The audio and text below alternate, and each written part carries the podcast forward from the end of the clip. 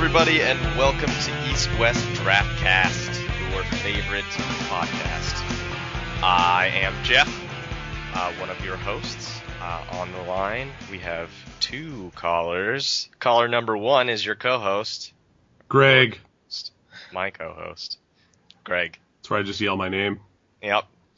And the other name to be yelled is Spencer Harris, your favorite Menage a Pod buddy.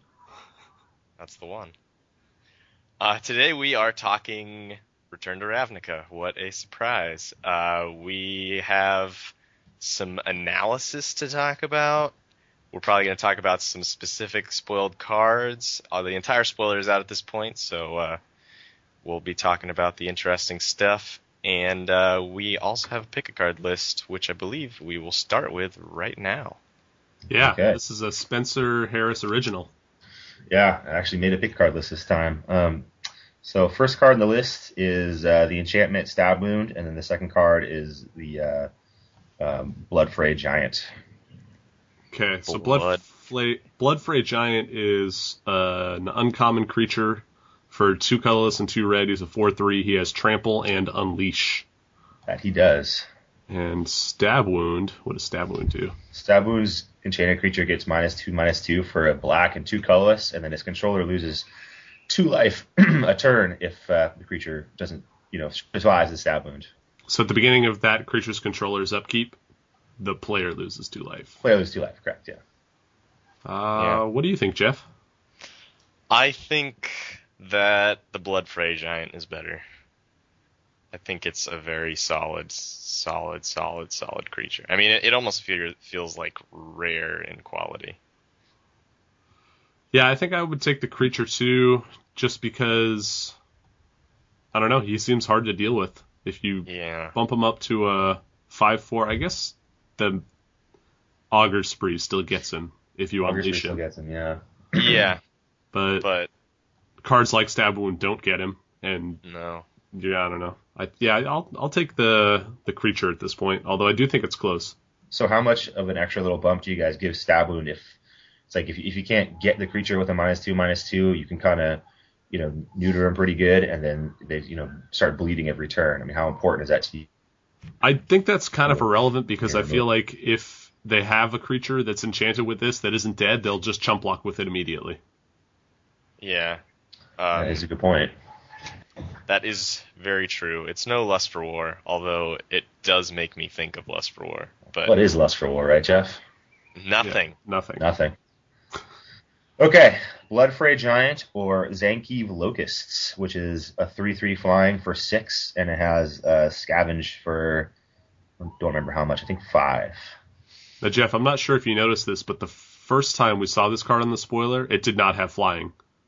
Yeah. I Now, now say it does. It makes a lot more sense. I was like, why is this uncommon three three for six have scavenge for four? Like, how is that a good card? Like. Right. it really it was bugging me, and then since then Makes they've lot updated more sense now. updated Greg, it with flying. The Locust card was bugging you. uh, you guys are bugging. Shut up. Um, I will still take the giant. Yeah, I'll still take the giant too. I just think a four drop is that much more efficient than a six drop, even if maybe the flyer is a little bit more powerful when you factor in scavenge. I think I'd just rather have the guy I'll be able to cast every game. So you don't like the fact that you can, you know, get extra value off them. I'm not a big uh, proponent of the fact that I think winning unlimited revolves around getting the most value from your cards, and if you can do two powerful things, you know, create a three-three flyer and then make, you know, your, your next second biggest dude even bigger. I mean, I, I think that's a pretty good value. It's better than just a, a can't block five-four. I'm in the camp of, or I'm moving into the camp of that is not the case. Like value is not what wins drafts. Oh it's man, I tempo. totally disagree. I think all of Magic is about value. It's well, it's about tempo to me. Uh, the fact that your four mana spell is a five power trampling creature is fucking crazy. I mean, by the time they get the locust out, it's like you're just destroying with your giant monster on the ground. I mean, that's that's the distinction, right? Is the the five three for four is going to have such better tempo than the card that's going to have much better value but a lot worse tempo. And it's you know which you know side of the spectrum do you fall on? Do you like you know having the potential for getting greater value later, or do you like the, the potential for having tempo? And, and I'm not sure what the right answer is, but I think they're both very important. I just personally feel that the value is more important. I mean, it depends on what else is in your deck, right? The Locust will be True. good if if you have a Blood Fray, Bloodfray Giant. Also, I mean, these cards play well together. You have an, a Yeah. turn four drop and a turn six drop. It's True. but when you're putting the cards head to head, for me, it comes down to kind of just efficiency in general, and oftentimes like efficiency ties itself into tempo, and it also ties itself into being a value spell. Like Yeah. the locust is efficient because you play it, and even if they kill it, you get to use it again, like at a lower cost. The giant is efficient because when you play it, it's just better than most other cards that are going to be played at that time of the game, and I value that a little bit higher Right. as opposed to the locust, where some games like you might not get to six mana, or when you do, the three three on its own like might be just enough to win you the game. Like the scavenge is kind of irrelevant at that point. Or I, I can envision games where that's the case, where you'll either not be able to scavenge him because you'll need to be using your mana for something else, like committing another threat to the board, or Right. you won't need to scavenge because the three three is enough to win you the game anyway. And I think any game where that's the case, the five four trampler would probably do the same thing at a much cheaper mana cost. Yeah, this is true. Okay, so both you guys both are in agree with the giant. So Would you would you take the locust, Spencer? I'd probably take the locust. I think Okay. evasion is more important, and I think that while the giant is, is an awesome card, awesome tempo card, and I'd be happy to first pick it. I think for it to like really be a backbreaker, you have to be able to support it really well and curve into it, maybe with a two drop or a three drop, and then be mm-hmm. able to support it with burn. So that you know involves getting pretty saucy hands, and then if you're getting a saucy hand, you're probably looking good either way. So um, I think the locust, I think any three three flyer for you know with upside for you know five or six and limited is has the potential to go all the way just by itself. So I just kind of like locust upside in that regard. Okay, I think they're both very good, but yeah, I, Yeah. I'm going to take the giant. Okay, so uh, Bloodfray Giant and for you guys, and Locust for me versus Seek the Horizon, which is uh, a green and three colorless, and you search your library for three basic lands and put them into your hand. I, I'm still gonna take the giant, but I, I, I think that Seek the Horizon is one of those cards that maybe after I draft this enough, I'm just taking that first pick every time. Could be kind of a house, depends on how crazy you want to get with how many colors are in your deck, right? right, right. I think I'd still rather have either creature, but I think you're right. It could come down to the fact that after drafting this format once, I'll know that the mana fixing really is that much more important. The problem with Seek the Horizons is that it's just so slow. Like you don't get to Oh, fix yeah. until turn four. And what you really want to be doing in a set like this is fixing on the early turns Yeah, and then playing out big powerful spells after that. So Street, streamlining yourself. Exactly. And the dual lands do that, Gatecreeper Vine does that, and even the the key runes do that to an extent as three drops that can tap the turn they come into play. Mm-hmm. Like Seek the Horizons, if you're playing that on turn four, you're not actually going to see any benefit from it until turn five. And I mean, at that point, it's good because you're not going to miss a land drop. You're going to get to seven mana if you survive. So I think the card's powerful. I just think it might be a little slow. Mm-hmm. So how slow do we think the format is going to be overall? Do you think it's going to be, you know, something? I mean, I think there's a lot of based on the fact that there's so many double casting costs of specific color gold cards, and uh, the fact that it is a multicolor set. You just kind of have to put it on the slower end of what the set potentially is. It's not going to be blazingly fast, I don't think. Yeah, uh, we Sorry. we talked about that how it will be it will probably be slow, but there's there's no such thing as like a slow set Slow set yeah. anymore. They just there's always going to be some kind of aggressive thing you can be doing. Now, how, how consistently you are able to do that remains to be seen, especially in this format that we haven't played yet. Yeah. And we're going to get to some of that analysis later with this spreadsheet that Jeff made, like that talks about the mana curves of each uh, guild. But until then, yeah, I, I'm going to lean towards the format being probably just somewhere in the middle. Like it doesn't seem like it does seem slowish, but it Mhm. does. I think there are enough cards here that will allow you to be aggressive, particularly in red black and in black green. There's some really efficiently costed creatures there. So do you Yep. think it's worth noting with Seek the Horizon that, like you said, Greg, you're, you're guaranteed to hit seven land at one point, how important is that to kind of ensure yourself that you're going to be able to hit those big six and seven drop Selesnya dudes later on, that you're not going to stall out in six and then have you know a dead uncommon creature in your hand? Is, is that something that's you know worth noting on that card? Yeah, for sure. Definitely. Yeah, I think that's the biggest, the the thing I like about it the most. Like cards that fetch up like a land are are completely different from this card. You know what I mean? That just do one. Yeah. It's like this is a very different thing that this thing is doing. Like It's it's, fixing and it's ramping. yeah. Well, it's not actually ramping, Well, but it's yeah, it but it's- kind of is because It kind of is. because getting to seven mana on turn seven is not something that almost any draft deck can really do. But it's it's making sure that you can. so. Guaranteed. I can see myself getting a pack three or, or late in pack two and having really greedy before that and just picking like a really scattered four color deck and then opening up, you know, a bomb or really solid removal and seek the horizon in pack three and just having to sacrifice a more powerful card to first pick seek the horizon just because you kind of have to. Yep. Yeah, for sure. So, what are you? Who picked? Someone picks seek the horizon? Did someone? Are we still No, both on no. giant? I think I'm giant? still on the giant. Would you take the Horizons over the Flyer, Spencer? Um, like I said, I, I mean, I think if I was just desperate for fixing in like a three or four color deck, I certainly would. But if I was looking good in you know a solid Rakdos deck or Golgari deck, I would take the Locust for sure. okay. So, um, Bloodfray Giant or Jace? Woof. Jace, please. Yeah, I'll take the Jace as well. And I don't. I, I know you hate it when I say this, but I don't think it's that close. I don't hate it when you say it. I just think it's your catchphrase. Yeah. uh, yeah, it's it, it can't be close. I, planes, I I can't think of a planeswalker in limited. No, that's not true. Chandra Blaze was not good in limited, but uh, there's pretty Tibalt. much. Oh yeah, Tibalt, Tibalt too. Sarkhan the All map. right, we're coming up with all kinds of Poor red. They're all red. They're all red planeswalkers too. yeah. The most recent Liliana was. I mean, she wasn't bad, but she wasn't awesome. Right. She was just like a removal spell. Was a, Yeah, like but this- four this- mana.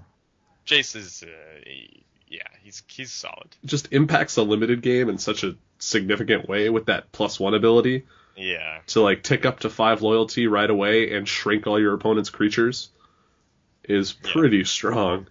I was worried about throwing Jason into this. I don't know. As far as planeswalkers, planeswalkers go in limited, it's obviously not you know the best one, like we just said. But I was curious to know if it was overpowering for this list of uncommons. But I don't know. I don't think it's. I would disagree with you, Greg. I don't think it's you know. I think it's closer than than you think. I don't know. He could dig you out of a lot of holes or just put the like just seal a game for you yeah. when you cast him. Like Okay. four, four mana is pretty reasonable. Anyway, yeah, let's move on. So Jace or Rakdos Ragamut, which is a three three lifelink haste for four. Talk about tempo. Rakdos Ragamut. Yeah. Uh, I'm still gonna take the Jace. I can't really imagine taking many cards. You know. Yeah, yeah. Over I, that. I agree. I do like the. I was calling it a rage mutt, but Rage I kind of like ragamut better. is, Yeah. is it a Rage Mud or is it a Ragamut? I don't know. It's probably I like- Rage Mutt, but I like I Ragamut like better too. Ragamut. Rage Mutt. I don't know. it reminds I- me I of guess- ragamuffin. Ra- Rage Mutt would have a hyphen, right? Uh, it's definitely Ragamut. Yeah, it is. Ooh yeah.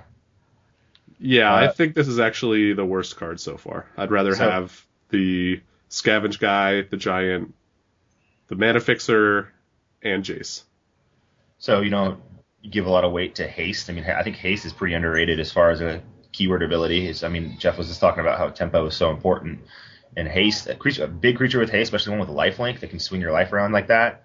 I mean, that could be a serious game changer. I, th- I think he's good. I think all of these cards are good. I just think that this is the low one on the totem pole for me. You can also kill Jace with it because obviously they don't know it's coming Uh, it's going to be a 2 3. It's only two damage. Yeah. unless they plus it the turn before. I don't know. okay. Either way, is Jace gonna kind of it's thrown off the uh, pH of this list here? As we think we're just gonna go Jace all the way. Maybe. I mean, I'll, I could, we could, I We'll could still say here. that I would take the, the Giant over the Sky. Let's let's do like Jace slash Giant for the rest of them. Do you guys take the, Okay. the, the Ragamut over the Giant? I would No. not. Would not. Okay. So the next one is either Jace slash Giant versus Auger Spree, which is the uh, Rakdos three mana card that gives something plus four, minus four. Yep. I'm gonna take Auger Spree over the Giant, but not over Jace. Yeah, I think I do the same. The removal in this set is very It's pretty poor. pretty bad, and it's like the only like really solid one. So How do you guys think this card compares to a card like Sudden Death that give minus four, minus four for three? And forget about Split Second for a second. But uh, I actually think that the plus four, minus four is better because, I mean, like you said in the um, spoiler podcast last week, you have the option of maybe buffing one of your creatures if it has five toughness, which the minus minus four to the power with Sudden Death was kind of irrelevant, I think. Yeah, I mean it goes both ways. You might randomly be able to get this Auger Spree in on offense, but you could also use Sudden Death or a card like that to maybe shrink a guy in combat to trade, or not trade, but like to be eaten by one of your blockers, or just to like kind of fog a creature like a five five if you needed to in a race. So I think they That's both true. have their applications in different ways. So I, I think it's I can't really say which one's better. I'd, I'd probably actually rather have minus four, minus four. Okay, um, Auger Spree or Jace versus uh, Skymark Roc. It's a three-three flyer for four, and uh, you can detain a creature with power two or less when you attack with it. What what mana colors is it? Is it It's blue green? Zorius. It's white, White- blue, white two, blue. two. Yeah, it's white, white, blue. no, I no white blue. Yeah, it's white, blue, two colors. Yes. All right. Glad we agree. You can defend, or you can return target creature defender play defending player controls with toughness two or less to its owner's hand. Yeah, Oh, it's not detain. it's bounce? I thought it was. Bouncing. No, it's Okay. bounces. Never mind. That's almost better. So it Yeah. bounces a small creature that your opponent controls. Yeah. I'm still gonna take Auger Spree over this card for now. I don't think I. I think I would take the rock Really? Why do you why do you say that? because I smell what the rock is cooking. What's the rock? what's the rock cooking? Uh, he's cooking some like really fucking annoying attacking bird. Uh, I mean, it's just like I can see this card being so absurd against like tokens or, um, Against the little tokens, yeah. yeah, I guess there are a lot of three three tokens, but but uh, I mean, just the fact that I don't know, it's it's essentially a removal spell. It's like it almost feels like a um, dungeon geists kind of because for but only for pow- toughness two or less, you know, because like you're gonna attack with every turn, and so if they keep replaying it, like it's just gonna keep getting bounced and doing nothing. Something else to keep in mind with this card is that when it does attack, most creatures that could block it, most flyers, are going to be like most flyers are small, two or less toughness, so he'll be able to clear the way a little bit. I I still think I'd rather have the removal spell in this format because, like you said, the removal does not seem very good. But Yeah. I don't know. I it's pretty close. I mean, the power like- level for, for three three flyers is that a five mana three three flyer is you know a very early pick, and a four mana three three flyer with upside. I mean, by that reasoning, there's not a lot of cards you take over it. But I suppose Premier Removal is one of those cards. I, yeah, I'm, I mean, I'm, we haven't played with these cards, so I'm just speculating. But I, at this point, if I went into a draft blind, like I would be doing at the pre-release or something, I'd take the removal spell and just see see how that worked out. I, I could understand that this might creep past Auger Spree in the pick order as we play more.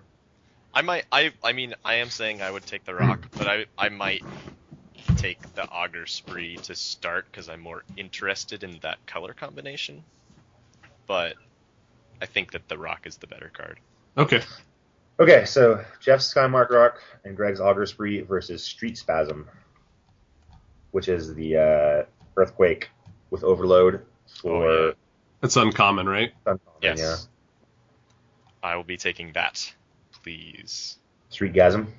Street gasm. So let's say you want to deal two damage to all your opponent's non-flyers. You have to pay red, red, and then four colorless. It's a lot of mana. And mm-hmm. for three damage to each of them, it's red, red, and six colorless. That's Yes, eight mana. man. So you're never really going to do more than two. Or I shouldn't say never, but you're most of the time only going to do one or two to all of your opponent's creatures. Yep. Without flying, or you're just going to use it without overloading. as a Yeah, kind of it's a bad straight. fireball. Uh, what's what's that called? Uh, it's a the Volcanic geyser. heat, no. heat ray for non-flyers. heat ray. That's the one. Yeah, I'm probably taking the spasm as well. Yeah, I am. E-Ray is the first pick. Yeah, and this is a worse heat ray, but has upside of, Has of upside, the overload Yeah, you might relevant. occasionally get in those games where you're just mana flooded and you get to, you know, 10 mana and then what's this one card that's going to save me from dying next turn? Oh, it's a Street Gasm. Yeah. Okay, Alright, so yeah, that's Street pick. Spasm versus the last card on my list, which is Civic Saber. S- Which what card is that? Civic Saber is an artifact equipment. It costs one colorless mana. An equipped creature gets plus one plus zero for each of its colors, and it costs one to equip. Mm-hmm. Yeah, I, I will keep the what I just said. The street Streetgasm? gasm. Uh, Uh, I yeah, think the Civic Saber's nuts. saber's pretty good. Most most of the time, it's, It's going to be a bone splitter. Most of the time? Yeah. Is that true? Well, I mean, any two color creature. Yeah, I guess you're right. It's like half There's the half the creatures in the format. Um, I actually wrote this down because I wanted to talk about this. I How really like this card. is. No, it's Yeah. it's good, yeah. But uh Bonesplitter I don't know. I mean, saying just a Bonesplitter isn't really. I mean, And that there are card. there are no three color creatures, so the most it's going to give is plus two Yeah. plus zero, right? it can't Yeah. it can't give plus three plus zero in this set. In this set. So yeah, Okay. I'm still taking Street Spasm. I think that there's more opportunity for card advantage with that card, but this is this could be a very good piece of equipment.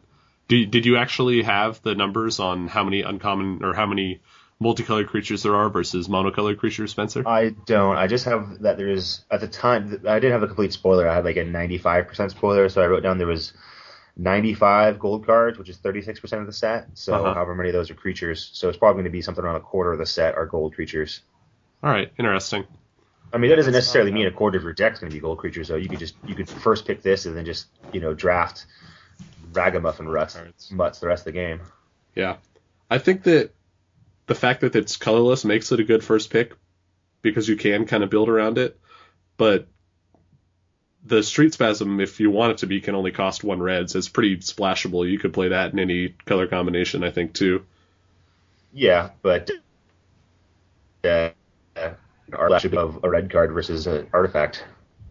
Yeah, I just, it's only a single red, and if you end up in red, it's going to be very good for you. So, I just think I think you guys talked about this a long time ago on one of your throwback podcasts about when you were talking about Bonesplitter. Is I think it was a very good point. Was that um, a lot of the value in equipment comes from your investment, and what the equipment actually does isn't necessarily as important as how much mana you're spending to do it.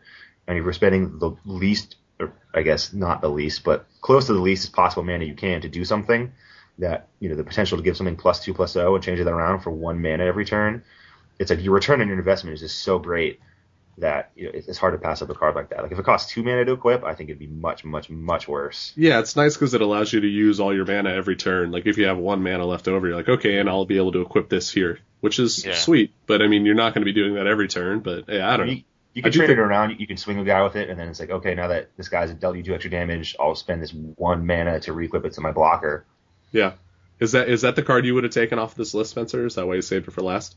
Um, I tried to do it in order of how good I thought things were, but I just assembled them real quickly. So after talking about it for a while, I'm not sure I agree with my order, but I think in a vacuum, I do like the saber the best. I don't know. I just think that a one mana equipment that equips for one that does something really good is hard to pass up. Mm-hmm. All right. I think that I know you probably will be upset with me, but I think this is one of the worst cards on the list. But Worst cards on the list. Could- I mean, time will tell. It's Yeah. fully tied to how many multicolored creatures you're going to be Yeah, able to yeah, yeah. I mean, it depends on your deck, but uh, Do you guys think this card, in context of the set, is better than Trusty Machete? no. Mm, No. Probably not. The Trusty toughness Machete boost. costs, costs two to ca- cast, right? No, one to Uh, cast, one two to to cast, equip. two to equip. And two to equip. Oh yeah, that's much worse than one to equip. I mean, I'd rather have it cost two to Yeah. cast and one to equip than the other way around. But plus two plus one on anything is better than plus one plus zero on half your creatures and plus two plus zero on the other half. I I, don't think it'll, it'll be like that though. I think you'll just have you. You'll, I mean, if you get this card, you can be picking it early, and then you can just pick a bunch of multicolored creatures. Yeah, yeah I mean then- you're not if always going to be able to pick it early though. If you're picking a bunch of multicolored creatures, that means you're going to be in like four plus colors, and then you're not going to like the tempo that you want off of this card won't be there because you're be you'll be stretching your mana to try to play all these different multicolored creatures. So like you won't be able to play the creatures to put the thing on. That's a pretty Aren't- good point. Aren't there multiple two ones for one hybrid mana in this set? Aren't isn't there like two Savannah Lions for one or uh, something like just, that? Just one of them. There's one. There's just this Lensia guy. There's some one twos and one ones, but yeah, otherwise There's they're all they're all power. All right. nope, just Dryad Militant. Okay. Well, that's my whole pick card list. So I guess uh, Street Spasm was a winner. For me, it was. Well, I mean, Jace J- Jace was, but yeah, Street Spasm of the other cards of the uncommons. Uncommons too. There was common on there, wasn't there? Oh yeah. Um, Stab Wound. Oh right. Yeah. They Okay. were all good cards though, and I will like them all in my deck.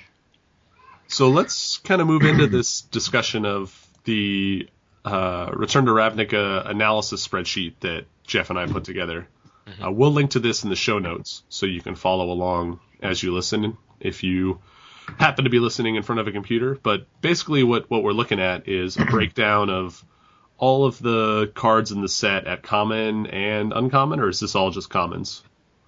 Uh, these are just commons, the the ones that are broken down there. I, we just have the like uncommon list at the bottom.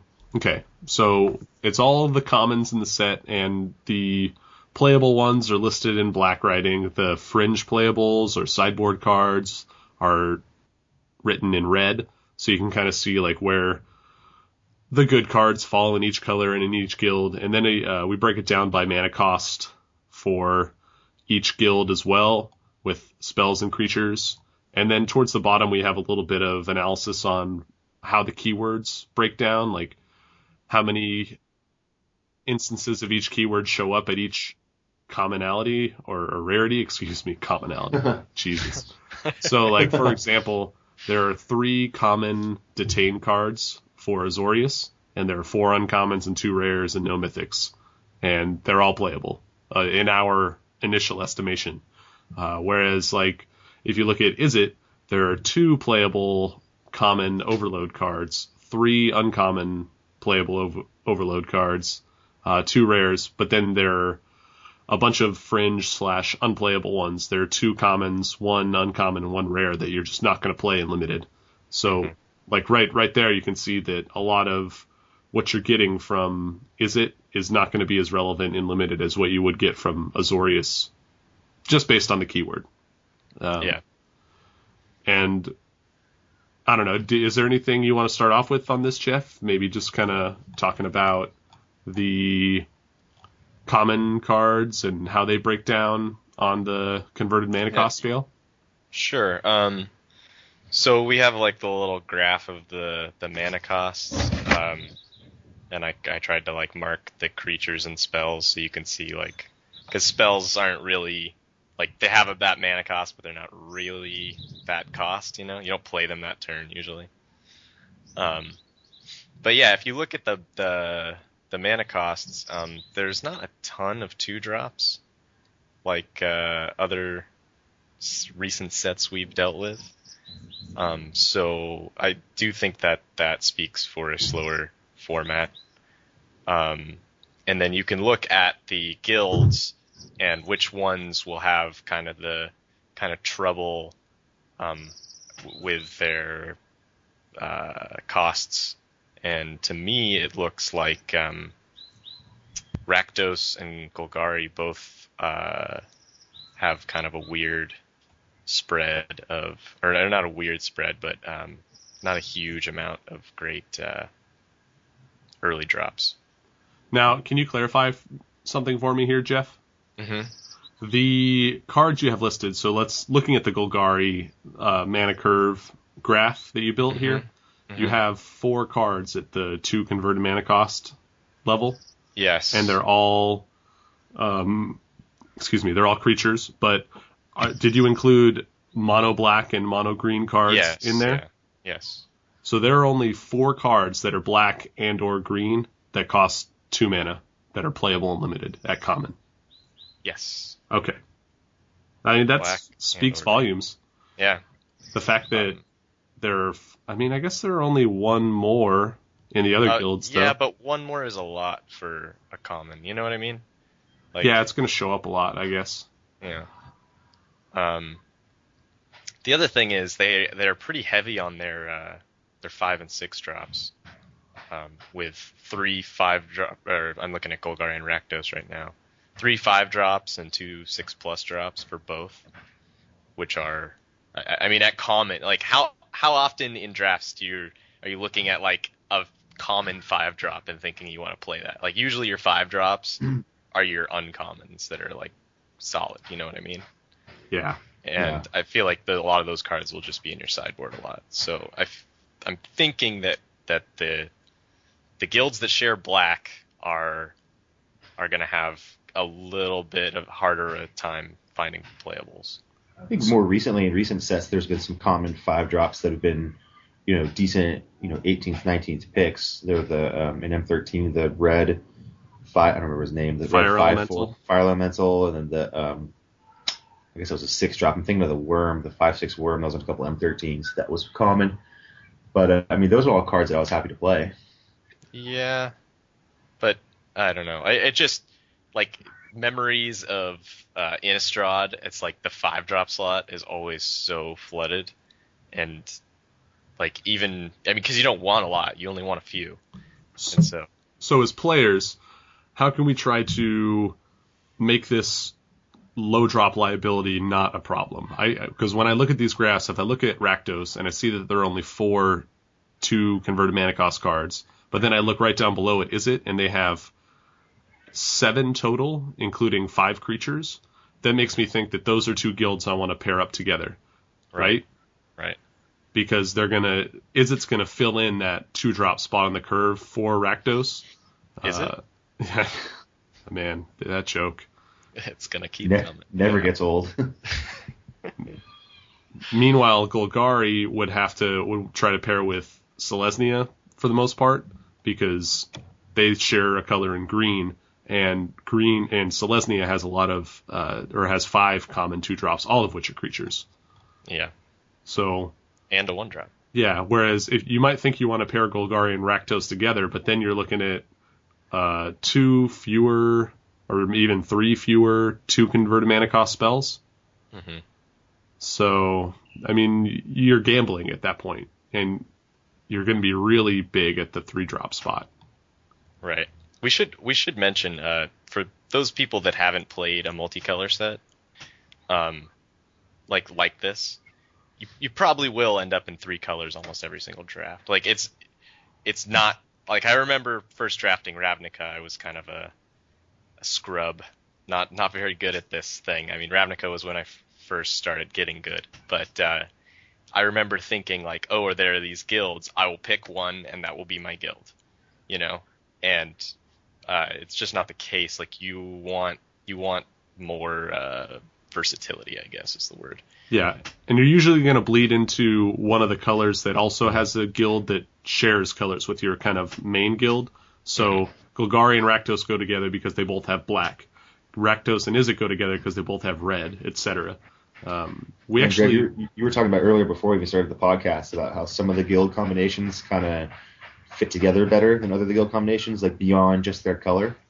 Yeah, and I actually put a little bit of that on the spreadsheet as well. If you scroll down almost to the bottom, uh, I have a little section on guild pairings where we talk about the the most common pairings, i.e., the ones that share a color. So, like Azorius and Selesnya is one of them, uh, and we say that one like we talk about the strengths and the weaknesses of each of each of these pairings. And what I liked about that pairing in particular was that you're going to have detain plus big creatures from your and, Yeah. and swarms of creatures as well. So you're going to be able to take out your opponent's blockers and just get in there with lots of big dudes. Um, Yep. It, it also is like the most defensive color. It has good blockers because it, it has white, blue, and green. Like those are always typically the best toughness creatures in Magic. Right.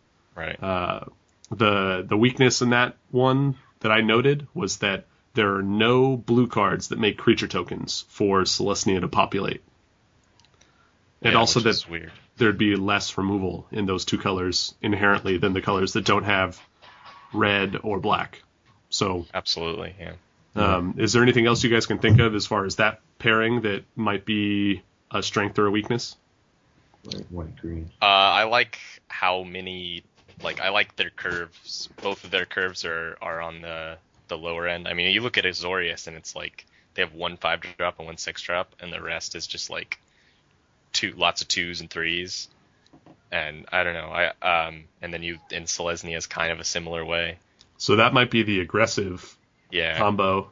I mean, and I mean with Detain, I can see that being like the the deck that just explodes out of the gate, and you're just trying to catch up the whole time. yeah, and you'd think that Rakdos would be the most aggressive color combo because it has that unleash keyword and because it is in a traditionally, yeah, like Yeah. aggressive color combination of red black, but it might just be that the blue white green deck is where you actually want to be in that case. Now, in in that case, would you want to skew more towards Azorius or more towards Selesnya? I think you want to skew more towards um, Azorius. Yeah, 'Cause I they- agree. Uh, flyers are awesome. Yeah. Detain is awesome. I mean, Yeah, I mean you can't you can't place enough emphasis on how good evasion and flying is in, in any form of limited magic, sealed or draft. And Azorius is, is the guild that I'm guessing has the most flying to it. So, I mean that is definitely that was my benefit I was going to see between these two pairings was that Selesnya has you know the big bodies on the ground that you know can choke things up, and if you can get in you know one Skymark Roc or the three one Common Knight that uh, is an Azorius. I mean, that Yeah, could potentially just go go the distance. yeah, for sure. Okay. Do you guys want to talk about any of these other uh, guild pairings? Sure. Just- Um, just go down the list. Just go down the list. yeah, Yeah, just do it. All right, so uh, the next one on the spreadsheet is Selesnya and Golgari paired together. So this seems like the grindiest combo you could play Absolutely. to me, in the sense where you are gumming up the ground not only with tokens but with just with big redundant creatures like the scavenge creatures like even if you kill them once they're still going to come back in the form of plus one plus one counters and populate has the opportunity or has the potential to kind of explode and create a bunch of dudes and with that said you, you're going to have a lot of creatures on the ground it looks like so the evasion seems limited but I don't know. This combo seems good to me. It, it also is worth noting that black green is the color is the other guild besides Selesnya that makes the most creature tokens. So that Right. plays well with uh, Selesnya's populate mechanic. I like this color combination because it kind of ties in what I was saying earlier, and it affords you the most chances to get value. And that obviously with uh, Golgari you can uh, scavenge and um, you know make those creatures better, and then on top of that you can still populate and potentially get you know two creatures off one card, or you know it's one of the rare Selesnya card cases you can you can you know populate every turn as an ability. I think the Guild Mage does it, and then um, the rare leader or the mythic rare leader, and this affords you to like you know have the most impact on the board for you know expending the fewest resources and forms of cards from your hand as possible. Yeah, I see this as the slowest deck, probably. I mean, Very it's slow, yeah. Yes. populate and scavenge are the two like Yeah. really late late game type stuff, like the slow grindy. Yeah, so I I It's- like it a lot. Like it's it. I think this deck's probably going to be the most fun to play. If you if you can get there, if you can survive long enough, it's This like, is gonna- that amount gotta- of value you're getting is Yeah. insane. This is going to be that defender gate deck probably. Yeah, it's, probably. It's got a lot of those cards. It's got Gatecreeper Vine. It's got the Ogre Jailbreaker, you know. Mm-hmm. and I think there's a White Wall that's pretty good too. to, to my discredit, I always see cards and archetypes like this, things that have really powerful abilities for you know six mana, and I just think they're the bee's knees, and I end up doing it, and it just ends up being just just too slow. So that's kind of my like cautionary tale is that I oftentimes overvalue decks like this. I think this is the deck that's going to want that green wall that taps for mana the most. Oh, That absolutely. guy, that guy's good. What's that guy's wants name? That guy. I don't Oh boy, it's going to take a while to learn all the names of the new cards. It always does. Uh, Taps for. X green mana too, doesn't he? For each wall you have. Yeah, for Yeah. each wall. He's insane. so this feels like the wall deck to me. Yeah, it's uh, Axebane Guardian. Axebane Guardian. Yeah. So he's a high pick, I think, in this combination. Uh, next up, He's a high pick in general. But yeah, he's a high pick in green.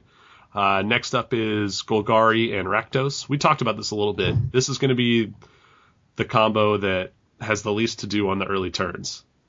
But if you can get to turns three and four, you're going to start throwing haymakers.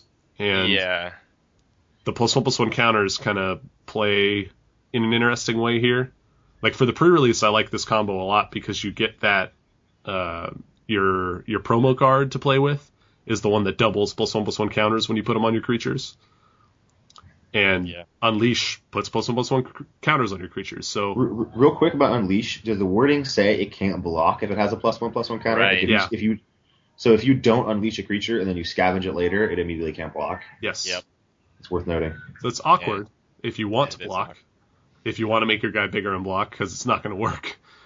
but at the same time, it's it seems like if you can somehow get that critical mass of two drops in this color combination, like if you just prioritize those really highly and take them over cards that might be more powerful but higher on the curve, you could end up with a really explosive deck and a really resilient aggressive deck, which is good because that's something that aggressive decks often lack is resiliency.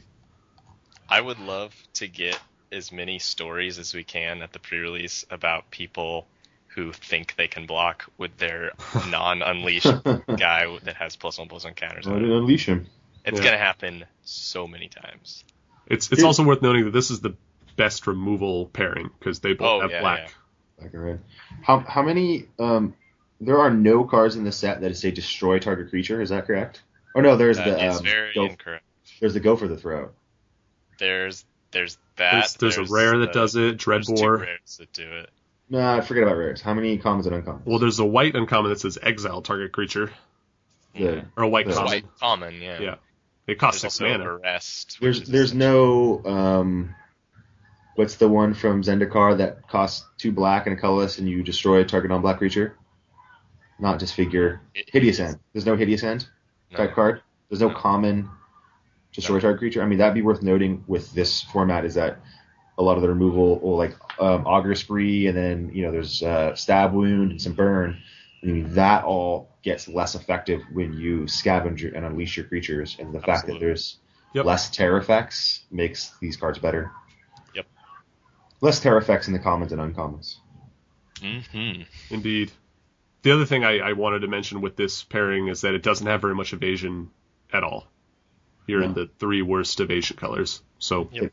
You're going to pound it out with big fatties on the ground, or you're going to lose to Azorius flying guys. yeah, or you're hopefully going to have the removal to deal with the flyers or to clear the way for your ground pounders. Um, There are some green, um, like destroy target flyer spells around. There's at least one common one, isn't there? there usually is. I think there is. I don't. this I have no this idea is a magic set, yes. Yeah. I mean, I think that that card becomes almost main deckable, maybe in seal deck at least in this color combination, just because that's what you're going to be so susceptible to. And if you're like in a mirror match and it's a dead card, I think running that risk is going to be. See, I'd like to know what this name of this card is. I know it exists. There's a But- giant spider also, which is going to be a high pick for this yeah, deck. I mean, giant spider is always playable. Like any spider in green is usually playable, but just like you know the um, whatever the you know, two mana destroy target flyer is going to be main deckable. I think think it it's the three. first card on the green list, Aerial Pred- Predation. Uh, Mm-hmm. Two colorless and a green, instant, destroy target creature with flying, you gain two life. Yeah, main deckable seal deck. In seal deck, sure, I'll, I'll buy it. Uh, next up is Mm-hmm. Rakdos and Izzet paired together. So this seems like it could be a very aggressive combo as well, Mm-hmm. because you have a lot of good tempo cards, a lot of kind of bounce and make my guys unblockable, and it's got the what do you want to call it, the trumpet blast of the set. Mhm. Unfortunately, the creatures are very small, so if you don't have ways to kind of push them through with your spells, you could be you could fall behind pretty easily against just a, a, a big couple creatures from green. That's the good thing about pairing the you know the smaller, weaker creatures of Rakdos, like you said, Greg, with Izzet, is that it does have those, you know, the plus one zero and unblockable overload card. It does have the better trumpet blast that you don't have to cast after you declare attackers to have it to work. That you know can get you over that hump. What do you think of this combo, Jeff? I like it. Uh, yeah, I think. Um, sorry. Very Uh, yeah, I think what you said about the tempo aspect is the, uh, impor- the key the key thing here. Um, Jeff loves his tempo. to, yeah, it's it's become my number one important thing in Magic. Maybe that's sure. because it's because you're a musician and you have to worry about tempo so much. Heyo. No. All right. Uh, I actually don't have a whole lot to say about this combo just because this feels like it's going to be the hardest to judge based on just looking at the cards. I feel like I'm going to need to play with it to kind of understand what exactly I want to be doing with this set or with this pairing. I like unleash seems like in a deck like this you're going to be unleashing basically everything and Yep. just not even trying to block, just all out going for the win right away. This is definitely the if I'm taking black red cards, I think I want to be in this combo because if you're not unleashing your creatures, they're not. They're, they're just they're just boring. They're, They're just like they're, a little very- overcosted too. yeah, they're not very good, and so I want to be in a deck that wants to unleash every creature. Okay. Absolutely.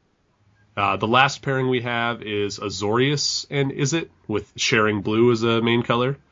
Um, we the thing that I noted here, and I wrote flash creatures, but there I think there's only one common one. Uh, but there's also an uncommon blue creature with flash. Plus instance is good, right? You Yeah. can leave mana up at the end of your turn, and even if you don't have like a counter spell or some burn spell to use on your opponent's turn, you can flash in a guy, uh, and and still use your mana effectively. It's also the most evasive color pairing with blue and white, and heavier on the blue. Uh, Jeff noted that it has the fewest creatures of all At the guilds at This a huge weakness and, and limited for sure. Yeah, it's just uh, yeah. When when your deck is packed full of spells, you just end up falling on your face. I mean, you don't do anything. so Unless you you're two for one guys with your spells. But even if you're doing that, you're still not. If you have no creatures, essentially, in, they've changed magic. So if you don't have creatures, you cannot kill the opponent. Like that just doesn't happen. You can So mill you them out. Yeah. if you don't get killed with their creatures first. By the way, I wish Ryan was here because the mill deck looks terrible, and he's gonna draft it every time. I don't think it looks that terrible. Ah. Doesn't look as good as M13. If you, eh, how about this? If you're trying to draft the mill deck, what pairing do you want? Do you want to go? Izzet and Azorius? yeah, probably this one. Yeah, I mean, you want the most removal, so maybe you want Rakdos, and is it? I Isn't don't there a wall that mills, a blue wall that taps the mill? Yeah, for every wall you control. So you have to. Yeah. Like, that is a Ryan Hogan deck. Wall deck Oh, absolutely. deck. Five color walls. Five color gonna wall mill deck. Yep. Now, how about this gutter snipe card? The the goblin that deals two damage every time you cast an instant or sorcery. Oh, I love that card. Yeah, it seems pretty good, but which guild would that slot into the the best? I think the aggro, uh, black, red, blue, red. Okay. I was Some just thinking if if Azorius and Izzet pairing has the fewest creatures, maybe that's where you want the gutter snipe. I mean, yeah. but I, I'm just thinking as like a, the mo the more aggressive deck wants. Yeah, because that's what this card does. Is it just burns the opponent? Gutter snipe doesn't hit creatures, so does it? Just No, hits it's only players. opponents. it's a it's a wee dragonauts. It sucks. It does not suck. It's not You'll burning die to it. or whatever that card You'll was. die to it. No. Yeah. I'll, I'll get milled out with some walls before I'll die to that card. Man, I can't wait for you to die to it. Do you guys want to talk about this uh, removal analysis that we did? Yeah. Um. I'm going to step away for a bit. I'll be right back. Okay. Uh, first of all, common removal is bad. It Uh, is, yeah. like real bad. We've been talking about it the whole time. But when you when you put all the cards next to each other and you read and you find out what they do, you're like, holy crap, how am I going to kill things? Um, the only one that's just straight up kills is uh, Trostani's Judgment, and it costs six mana. Um, or wait, Deals five damage? Or no, wait, that's there's No, no, no, explosive that's- impact. Explosive impact. Yeah. Trostani's Judgment exiles exiles the creature. Um, yeah, six mana removal is. I think there's a lot of there's been a lot of examples of six mana removal in the past. And it's always been playable. I mean, even just expensive removal like uh, Turn to Slag, and there was one in um, Shards that you could cycle that cost six to cast it and like two to cycle. The red version of the cycler. mhm. and they were they were all playable. Like I think the Trostani's Judgment and Explosive Impact are going to be, you know, top five picks for sure, especially because removal is so light. Well, yeah, definitely. Um, but uh, the cool thing about the Judgment is that it's a two for one. It populates as well. Yeah, So that's nice.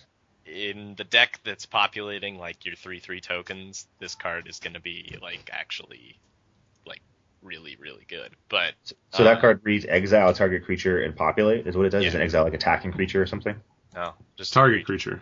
Target creature. Yeah, Yeah, that's pretty good. That'll be a higher pick. But but it's six mana, so it's like you're not killing creatures early, so you better be dealing with them somehow, some other We're- way. you know, Um, you're you're killing their resilient creatures later. You know, their regenerators and their thing, their big creatures. It just it just hits everything.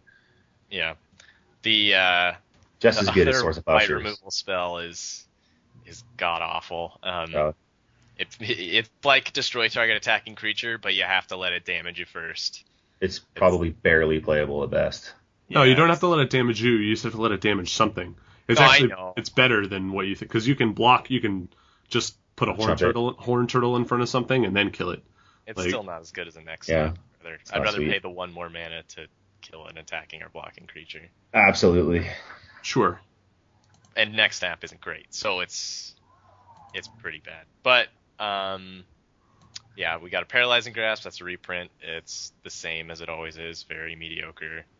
Um, like black's removal is kind of weird. We have the stab wound, which we talked about, and then they have launch party, which I actually really like. It's um, it's like uh, bone splinters, but it costs four, but it it burns them as well. And the Was the it- best part about it is that it's an instant. So you just sacrifice a creature and it deals how much damage? No, it destroys a creature. So, yeah, well, how does it read? It deals the controller of the creature that gets destroyed loses two life. Yeah. So you sacrifice a creature as an additional cost, destroy target creature, and that creature's controller loses two life. right. And yeah, the fact that it's an instant is a big deal because you can wait till one of your guys is going to die anyway, whether it be in combat or because of one of your opponent's removal spells, and then you can just launch him at instant speed. Yep. That's a, It's like that's a good point. That's kind of what hamstrung, or that's what made Bone Splinters kept it from being, you know, an unbelievably good card from just like, you know, a good card, like a, like a mid mid round pick. Is that because it was a sorcery? Like if you could do this in response to things, I didn't even think about that. That makes this card so much better. Yeah. yeah, it costs three more colorless mana though. So That's that's fine. I mean, it's Eh. a, th- a one color and then three colorless casting costs, even if it is four. I mean, obviously the one the one color the one casting cost card is gonna be better, but I don't think this card's casting cost is amazingly prohibitive. I mean, four is not so bad. that's pretty bad. I, I don't know. It's bad if you want to leave it up on your opponent's turn. Yeah. It's just, it's just tough because yeah, exactly. You can't do have business on your turn and leave mana up for it. You have to choose, or you just have to get a late game. You must choose. Kind of a Um, and then like the red, the, this this is such a slap in the face. Annihilating fire is like the incinerate, and it costs an extra red mana. it's double red. I think that's a good thing, actually. Oh, and I mean it is a good thing, but it's just like it's like oh you thought you were gonna get a, a like a nice removal spell. Now we're gonna make it hard for you. Well, the, it's nice as the red player because you're not going to get that whole like Doomblade scenario from M- Yeah. M12 happening where Right, everyone's going to totally. snatch up your removal because people can't splash for annihilating fire very easily, especially if they're already playing three colors. Fourth or fifth pick annihilating So fires. it's it's a red card, and that's what I like about it. I, I, did wanna- understand it's not super high on the power level curve, but it's it's fine. It, like you're totally willing to pay three mana to deal three damage at instant speed. So Yeah. just to just to be clear, it's three damage, and then if you kill the creature, you exile it, right? Yes. It's like Magma Spray for three. It's Yeah. Four more damage. Yeah. Yeah, I mean that's a first pick. Yeah, totally. And yeah, you- it's, gonna it's a hype. take out scavenge creatures. It's good. I think I would it's. I would not first pick this card because of the double red though. Oof. But Oh no I think way. that's why you do first pick it, but You first pick murder, right? yeah, exactly. yeah, that's true. But this that was not a gold set. I don't know. I like And this this is not murder, so It's not murder. It's true. It's not. But I think that we just talked about how. I mean, the whole point of this segment is to explain how the removal power level is much worse than recent sets. So mm-hmm. this card is not murder, but then most of the removal in this set is not the removal in most sets. Yep. Right. This card and Auger Spree feel like the two best removal spells in the format. yes. Get behind that. I agree. At common, Oh. at least, right? At common, yeah. But then you move on to you move to uncommon, and there really isn't a ton more removal. Like you have arrest, which was a common most recently when we saw it. So, uh, but we have arrest and we have Was, uh, was arrest a common? Yes. yeah, and scars. It was originally uncommon though in its first printing, right? Yes. Maybe it was common in It was uncommon in Mercadian masks. it was common in Mirrodin. It was common in scars. Of Scars, and it was common in the last core set it was printed in too. I think. In the next set, it'll be mythic rare. Yeah, we skipped over explosive impact at common, which is five and a red for. We talked about it. oh, you did? Okay, sorry. When we But- talked about Trostani's judgment. Yeah, those cards are both fine. Yeah. Yeah. You'll play the first copy every time, and you might even play the second copy of explosive impact because it can at least go to the dome. Do you Same guys with judgment. talk- I mean, Talk about um, electricity or electricity or whatever. How you say the card? Electricity. Electricity. It's just Uh, like one red no, to deal one damage, we right? don't need to talk about it. It's pretty bad. I mean, Let's you're play it. Let's play probably going to play the first one, Yeah. Yeah. first copy. What what does it cost to overload it? Like Three or something. three total? Yeah, it's cheap. Oh no, but overload is just a colorless and a red. That's pretty good. One damage to all creatures you don't control Yeah. at instant speed. yeah. That's sweet, I like that. especially against the the green white tokens, against the one one tokens. It's like a shitty cower and fear kind of. I think it's better than Cower and Fear. Well, go. maybe Cower- not better, but Cower and fear was was a pretty good was a pretty high pick in M13, right? yeah, that card actually fell for me the more I played that format. But yeah, it was I mean, pretty good still. So the fact that there's tokens and token populators in this set, and that it's cheaper than Cower and Fear and costs one less colored mana, makes Electrickery better. Maybe. Mm. I think if it was really that good, they wouldn't have printed it at common though. Yeah, it's I- I not. I, it's- I don't think it's that good.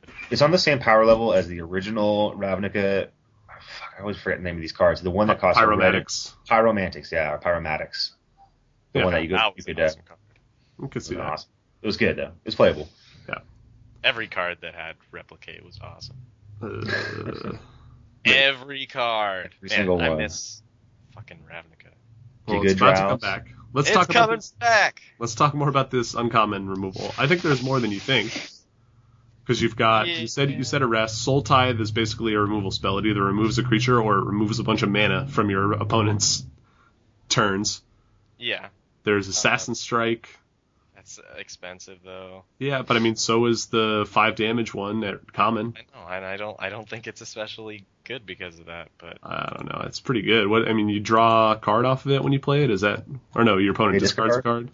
yeah, I mean, by the time you're paying six mana, aren't they like going to be out of cards? Yeah, maybe, maybe not though. Maybe. Playable. Ultimate Price is very good. Street Spasm is very good. I actually think Savage Surge, the pump spell, is like the best pump spell as a removal Yeah, card it's really they've good. printed. It gives something plus two plus two and untaps it, right? Yeah, so it's a lot like Spidery Grasp, except it's one mana cheaper, and it's only plus two plus two.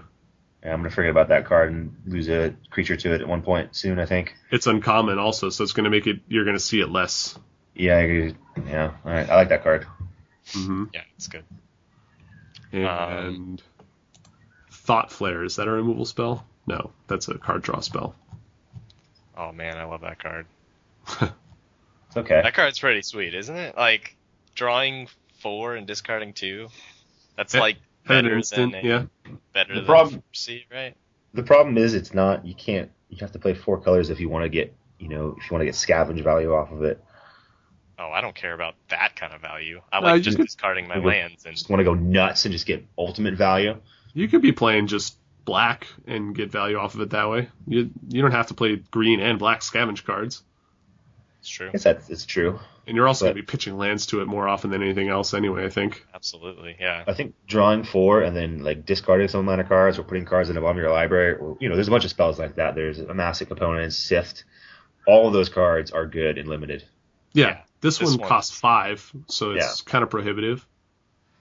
But I mean, it's like uh, what was that one from Time Spiral? Uh, Oh, careful consideration. careful consideration. I, th- I think it's going to be close to that power, Hmm. which was pro- that card was insane. The problem with these cards is when you cast it during your main phase on your turn, like on fourth or fifth turn, how much mana it costs, it's you're not you're not obviously not doing anything. You're not affecting the board at all. And it's I've had opponents cast cards like this against me, and I thought to myself, sweet, there's just an extra turn of me getting to bash in your face with these creatures without you you know saying anything about it because now you're tapped out. So you know you got to be able to make sure you can get something to you know get you some value with the four cards you draw. Yeah, it feels more uh, like a win more card a lot of the time. Like if you're winning and you play that card, that's great because you just restocked your hand. Maybe you got some value off a scavenge creature to the yard. But if you're behind and that's a card you have to cast, it's, I mean, it's probably going to take your whole turn to cast it. Well, it helps in like games that are wars of attrition too, where you're kind of in a standoff. Maybe you're trading with some flyers, or some unblockables, or getting through a couple of damage, and you know just being able to go up two extra cards, net two cards, or maybe pitch two lands on your opponent uh, can really help break through those stalemates or, or you know slow attrition games. Yeah. Yeah. I think it just all depends on how fast the format ends up being on where this card will land. But I think, I think it's a great. I think it's a really good card. I think it's going to be good no matter what. Hmm. All right. Are there any other like specific cards you guys want to talk about from the spoiler? I would like to talk about a couple of cards. Some of them we've already talked about. I actually kind of want to talk about.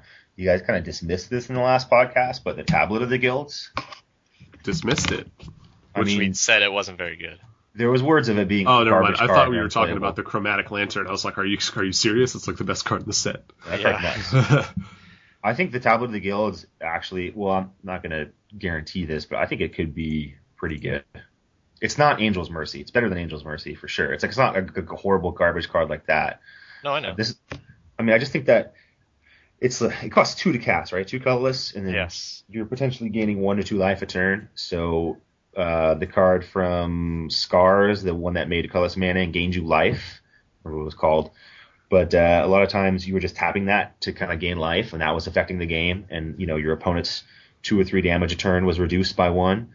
I mean, if you're potentially reducing, you know, your opponent's damage by two a turn or more, if you're, you know, have a lot of gold cards, then I mean, this could really influence the tide of some games. And I'd like this, I might be eating my words later, but it could even be good in multiples. Yeah, but the thing about Pristine Talisman is that it ramped you as well It's- as man, allowed it you. does something. Yeah, it does Yeah, something else. This card does nothing else. Even it might allow you to gain two life every time you cast a spell.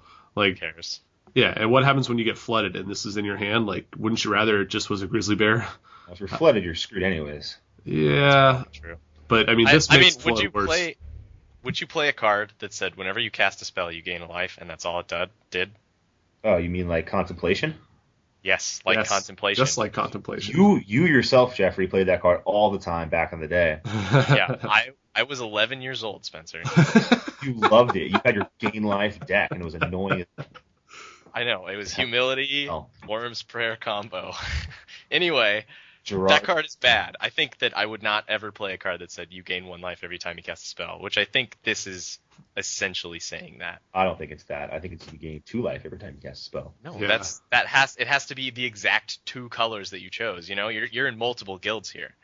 Like, not every card you have is going to be red black. So let's say you gain an average of three life every two turns. And how long do games last? You let's say the games last seven or eight turns. An average of three life every two turns. You cast Okay. one color to the spell in one turn, and you cast a full spell in the next turn. Seven five life a turn or something. I like that. disagree. I think you'll gain more. I think it's like saying you start the game at 30 life. I think it gives you 10 extra life in an average game. That's possible. I wouldn't play that card. I wouldn't play a card that says gain ten. For two, for two colorless, No, I wouldn't. you wouldn't play a card that said gain two life for two colorless mana. Gain ten, no. Really? Oh, I I think I would. just- I think that I think that card's pretty good. Nah. I mean, I could see a deck where it would work with just like a slow, grindy deck where you want to just last until you can start dropping seven drops. But for the most part, this card seems pretty underwhelming to me. Just because try- it, it doesn't to do anything. It's not, I'm not trying to say it's a, it's a good card. I just don't think, from you know having not played this set yet, I just don't think you can immediately write it off. No, Written I mean. I I'm gonna kind of write it off, but I will I will admit that there's probably a deck where this is going to be very good. I mean, and I'm not. I mean, like, like I said, I could be totally, you know, coming, you know, 180 degrees on this in a month or two, and it could be just the worst fucking card piece of garbage ever. But uh, you know, I just thought it was interesting at first, and I, I feel like there's going to be some application for it to a limited extent. You know what my real problem with this card is? Is what happens when you draw it on turn eight? Like, it's That's a, the, risk you take. yeah, and that's not a risk I'm willing to take most of the time. I'd rather just have something that will do something at that point in the game, and a two-two for two or a two-two for three even would be better than this card to me. Just as Probably. So, I mean, and if if you're playing a Gray Ogre over this card, are you ever playing it? Are you ever going to play Tablet of the Guilds? If it's I mean- not as good as a Gray Ogre, I don't think it. I, I, I can't imagine myself putting this card in my deck. What if you're what if you're trying to mill people and that's a high pick, right? Mm, yeah. No. Maybe, but yeah, I think I'd It's rather. not. I mean, no, it can't be a high pick because you know you'll table it. I mean, it's Yeah. got table in the name. Great point. This is true. Okay, I mean, I'm not. I didn't want to like try to ram this card home. I just thought it was worth maybe having a little bit of discussion about and expressing a different. Point I of view. enjoyed the discussion. Yeah. But I, I mean, it's it's worth talking garbage. about. I So- yeah, I don't think it's good. I don't. I have actually a couple other cards that I kind of wanted to talk about a little bit if we have enough time. So, um, one card I would want to talk about was um, Ethereal Armor, which was uh, the white enchantment for one that gives your creature plus one plus one for each enchantment you control and first strike. Mhm. Uh, I mean, I, understandably it's a creature enchantment, but I thought it was pretty good. It's I think- definitely above the curve for most auras, I would say. But I mean, the risk obviously for a creature enchantment is getting blown out in a two for one, right? But I mean, beside the fact that you're losing two cards for one, it's a really minimal mana investment at you know the lowest possible mana investment it could be, and at the very worst, I mean, this is like assuming. I mean, you're likely going to have like an arrest or the detention sphere or some sort of you know enchantment removal that you're picking very highly, and so you get this card late and you have you know one or two enchantments on the board already, and then you're giving up creature plus two plus two and first strike for one white mana. That's pretty relevant. Yeah, that seems like a best case scenario though. This seems like it's just going to be a bad hyena umbra most of the time. Mhm. It's going to be plus one plus one and first strike in seventy five percent of your games. Did Hyena umbra cross one? Yes. yes, I forgot about that card. All right. I mean, I, I think this card could potentially be good. Like I said, I'm not trying to say that this card is really good, like the tablet. I just think it's kind of worth maybe talking about, and there's some potential out there. And you know, anything that has a really relevant upside for a low mana investment is, you know, worth thinking about and possibly worth running in the right deck.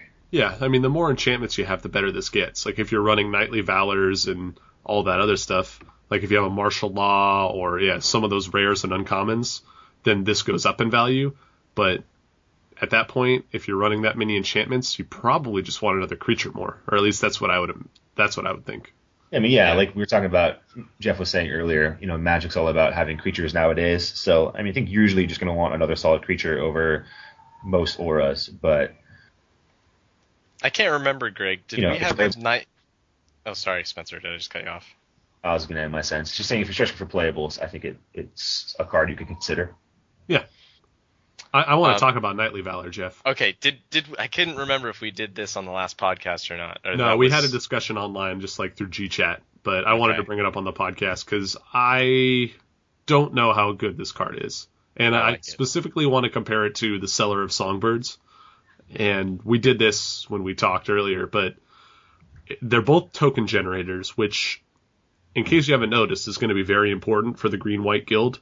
Mhm. In fact, part of our uh, spreadsheet analysis goes to show like how many token generators there actually are in each color, and there are only five total at common, and uh, what is it, six, seven total at uncommon that actually make creature tokens. Yeah, four Two- of them are white Yeah, and the common ones. But or- Yeah. And so you have to prioritize these cards pretty high if that's going to be your plan is to abuse populate. So a card like Knightly Valor and a card like Seller of Songbirds could both be, uh, I mean, they could be good anyway, but they could also just be necessary evils for your deck. And I kind of wanted to talk about those two cards compared to each other. Like, which one do you think is better, and how good do you think each of them are? Greg already knows my opinion on this, but I think Knightly Valor is a solid card. Um, I don't like Seller of Songbirds at all, pretty much, but Knightly Valor, I mean, that's some value on that enchantment, and I like me some value. And the the like bonus that you get is fucking huge. Like plus two plus two in vigilance is ridiculous. For five mana, though. I know, Five I know, is, I know, I yeah. know. Huge drawback. It's the big drawback, yes, yes. But uh, I mean, I talked, I, I compared it to um, Mammoth Umbra with Greg. I think it's going to be similar in power level. Not even Um, close. Greg, Greg says not even close. I It's his disagree. But, catchphrase. Um, I mean, do you want, I'll break it down for you. I'll break it down for you again. The fact of the No, matter is, if you put, well, yeah, but the listeners don't know why I think Okay. Mammoth Umbra is so much better. Let's say you have a 4-4 on the battlefield. If you enchant your 4-4 with a Mammoth Umbra, and then they murder it, they, they try to two for one you and the enchantment, right? The Mammoth Umbra would go away, and you'd get a 4-4 back. If you put a Knightly Valor on a 4-4 and they murder it, you, all you, all you're left with is a 2-2. The, the white, and I mean, it, yes, you're left with something, which is nice, it's fine, but it's not the same. It's not nearly as good as the Umbra because the Umbra But- protects the creature itself and not just some dirtily tutu.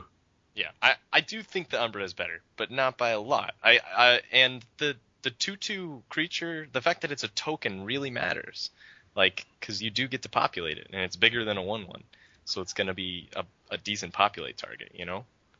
Yeah, I do like that the Knightly Valor gives vigilance and that the Knight token has vigilance. So you're representing four plus power and toughness that it's going to attack and block every turn, Yeah, yeah, which is Important to note that if you're populating two, you're populating a two-two vigilant creature, which is absolutely, it's awesome. getting multiple vigilant creatures at Yeah. two-two is pretty sweet. So I mean, would you take the Valor over the four mana instant that, or the four mana, yeah, the four mana instant that makes a bird and populates? No, Really? the Okay. the midnight haunting essentially, but costs one more, except it could be better. Yeah, Yeah, I, that I, I like better. yeah, I like the Eyes in the Skies. It's it's, it's a good card, but um, I still like Knightly Valor. Like I, I don't know. Uh, it's it's it's going to be an interesting one. It's definitely like auras are tough because when they look good, they still aren't as good as you think they are. Unless they give your But- creature shroud or something. yeah, but even then, it's like instant speed removal will fuck it up, and or just like eh, I don't know, a sweeper or something. I don't know. It's just like I don't know, sweeper. That's a bad case, but I don't know. It auras are always worse than than they than your brain first thinks. But I still think this is a, a good card or good good enough. Yeah, just the five mana cost scares me away a little bit. And I, I again, I'll, I'll I can imagine myself playing this in a populate heavy deck, especially as like one of my three five drops. Yeah. But in your average white deck, I don't know if this card is worth the risk. yeah, I don't know. Well, well, it remains to be seen. That's why I wanted to talk about it because I do think it's an interesting discussion. Whereas, like, the Seller of Songbirds is another card that just gives you a creature token, but it does it at an earlier spot on the curve. So, like, if you get to cast that on turn three, then your populate spells from turn four on are all doing something. And whereas the Knightly Valor, you don't really get to populate that Knight token until turn six at the earliest. And that feels a little underwhelming to me. Yeah. Although I By guess if way- you go Knightly Valor into that six mana exile removal spell and get another knight, that's fine. It's pretty good. How awesome is it that all our tokens have like abilities and shit? Vigilance and flying. That's awesome. It's pretty cool. Pretty good, yeah. Definitely better than just shitty non-ability tokens. Yeah. Except Yeah. that, and then the non-ability ones in this set are like three threes and four fours. It's awesome. So Definitely token every set. I want to talk briefly about just kind of the tension between taking populate cards and taking token generators. And I understand that some of those cards do both, like Eyes in the Skies. Yeah. But it seems like it's going to be a lot more important, to me at least, to get the token generators first and worry about getting populate cards after that fact. Because if True, you don't have anything to start with, Populate's worthless. yeah, populate doesn't do anything. I totally Absolutely. agree. Yeah. So the the ooze token generator, the green uncommon, whatever that ooze molding or something like that, slime molding, hmm that seems like a really high pick. The the one that makes a wolf or a centaur, green white for a centaur That's token. really good. That's Watch Wolf. Uh huh. The centaur's herald, the green one drop, looks pretty underwhelming, but ultimately you're paying four mana for a three three centaur creature, and that centaur creature can get populated after the fact. Absolutely. Yeah. So, yeah, I think Yeah. those. I remember reading that card and just like without populating my head, I'm like, why the fuck? Like I don't get it. and then I realized that that's why. Populate. well, you get to block with it and then make the token if you want, yeah. or Still. yeah, If if that if populate was not a keyword in the set, that card would be really a head scratcher. Like, why did they make this? Just Yeah. feels so weird. Uh, so, yeah, I just think it's important that if you are trying to draft that guild and that populate strategy, get the token generators first and get the populate cards second. I don't know. Yep. Absolutely. What other uh, cards did you want to talk about, Spencer? Um, the only other card that I think, after going over my entire list now and the cards we talked about already, not really that important, but the card Dark Revenant, that the ability when it dies, you put it back on top of your owner's library. It's a just thought- liability. Yeah, that was my first thought when I read it too. I think it's easy to think, look at that card and think, oh, it just never dies. But how many times in limited, like this has happened to me before, where a card has gone back on my library, and I'm like, man, like usually this is a good thing, right? Because you get it back, but I just need to draw another card to get me out of this game. Just any other card. And Yeah. I think it's definitely a downside in this this case. I mean, the fact of the matter is, is that you can not cast it if you're afraid of that happening to you. If you're afraid of somebody just killing it and putting it on top of your library, but then you have a dead card in your hand, which is no good. But So- how many situations have you been like, all right, I need an Alpha Strike, and then he, any way he blocks is fine, and then you need to top deck any sort of spell, and then you can't do that with Dark Revenant because you just top deck the Dark Revenant again. I mean, you need to top deck a spell other than that, you know, another creature or something like that. Yeah. Yeah. And, uh, I mean, just If- if drawing you're- a, a blank card can be something you just really need to do, and then when you know what it is, and that just might not help you. Yeah, if you're ever on the back foot in a game, like you're struggling in any way, just think about it. Like, think about, would I ever want to draw a two-two flyer? like when I'm losing? No, it's it's a card you want when you're winning. So that's kind of the the shitty thing. All right, I want to talk about Rakdos Cackler and Spawn of Rix Maadi. On a mountain of skulls and a castle of pain, I sat on a throne of blood. So what are these cards? I don't even know. So the Cackler is the one drop with Unleash for black red hybrid mana. Hmm. That's the other one I was talking about. That's the other two two for one. Yeah, but Okay, it's a let's talk about two-two that can't block, which is pretty significant. Yeah, it's fine. You put your Civic Saber on it. Well, then it's awesome. Yeah. Yeah, who gives a shit? It can't block. okay, so I, I just want to know, like, what do you guys think of this card? Because I don't think it's that playable. I think it's pretty bad.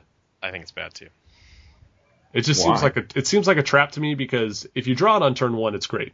Yeah, you're gonna jam it in there on turn one. You're gonna get in for two on turn two, get in for two, maybe again on turn three, and at that point, it's justified its existence as a card in your deck. It's done four damage for one mana, sold. Right? You're gonna you're gonna take that, and then maybe you get into the next turn and you, it trades with some X two that your opponent has. Mm-hmm. Meanwhile, if you draw it on turn six, it's either a one one for one or a two two for one that can't block. And It's probably going to be a one-one, which is terrible. yeah. Yeah. So if you're if you're all out, if you're all in on being an aggressive red black deck, then yes, I can understand this card making your deck and being pretty good in that ty- type of deck. But if you're not trying to be super aggressive, I think this card is an easy cut. You're not going to play this. Yep. This is probably true, and I think Wizards kind of wised up to the original days of printing Magic, where Savannah Lions was, you know, just an awesome card and the only card of its type, and then they kind of realized, especially in limited, that you know that's the liability with any of these, you know, Elite Vanguard, Savannah Lion type cards is that if you draw them later in the game, they're not that good. They're pretty pretty much a dead card, and this card is twice as much so. So on the flip side of that coin, Spawn of Rix Maadi is three colorless, a black and a red for a five three with Unleash, and it's a it's a common. Oh yeah. So I- either a five three that can block or a six four that can't block. I think this Yeah. card's pretty good. a, a fire elemental for a five four for five is a fine card. I think a Craw Wurm for five, even if it can't block, is is better. Is much better. I don't like it. Why don't you like it, Jeff? Um, well, I don't like it because I don't. I wouldn't play. Well, that's that's the thing about a lot of these unleashed cards. It's like I wouldn't play the non-unleashed version ever. Sure you will. No, I mean I will in a game. I'm just saying if this card didn't have unleash on it, I would never play this card. I did. I think that that's a lie because you played the five three in Avacyn Restored. What was that? The Demon. I Yeah. did. I mean, didn't you?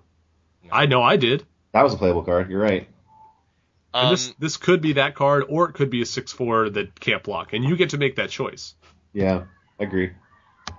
Uh, I, I just I, I don't think that like okay I would play it in a, like if I've stretched for playables, but I don't like cards that I have to stretch for. I don't I don't I mean I don't want you know my 26 like in my head like 26 best card in my deck. So there's that. The six four is cool to to drop on turn five, um, but uh, I don't know. The the not being able to block with your huge fatty is like just such a bummer. I, I don't I don't know. Like But if you want to block with it, you can just leave it as a five three, and it's still an effective card. Like five three. it's not a good blocker though. It's it's Well, it'll block. trade with basically anything. I mean that that's a good blocker to me. It's a yeah, it's a for fine one. blocker. I mean, it's not you- you're not actively going to block something every turn, but you could at least kill something while you're blocking with it if you wanted to. It eats all their little dudes. It eats all their little vigilant knight tokens. It trades with pretty much all of their creatures. so do you think this is yeah. like if you're playing red and black, this is in your deck every time? No, I'm just saying it's a fine five drop. It's a good curve filler. It's like the demon from Innistrad. Like it didn't Yeah. make your deck every time, but oftentimes it did. Yeah, because you just needed another body and you needed something to do on turn five. Exactly. Yeah. And this has more upside than that because it can be a six four. right. I don't know. I think we're valuing it fairly similarly then. Okay. I just I don't like I I'm not gonna say I like a card like that that that's like oh it's a nice filler. It's like what Well- who cares? The point is, it doesn't blow you away. The point is, is you know, you're we're evaluating, like you said, we're evaluating it correctly. That is a playable card. It has applications. It has a kind of a, a wide variety of applications, but in all of them, you know, it does a job and it does it admirably well. It does it not that admirably well, but I don't know. I think a six-five attacker for five is six really six good. four six. Six, uh, even so, I think that's fine. it's Should- fine. Yes, it is fine. Yeah. I agree. Okay. Uh, the next card I wanted to talk about was Swift Justice, which might be like my favorite pump spell they've printed in like years.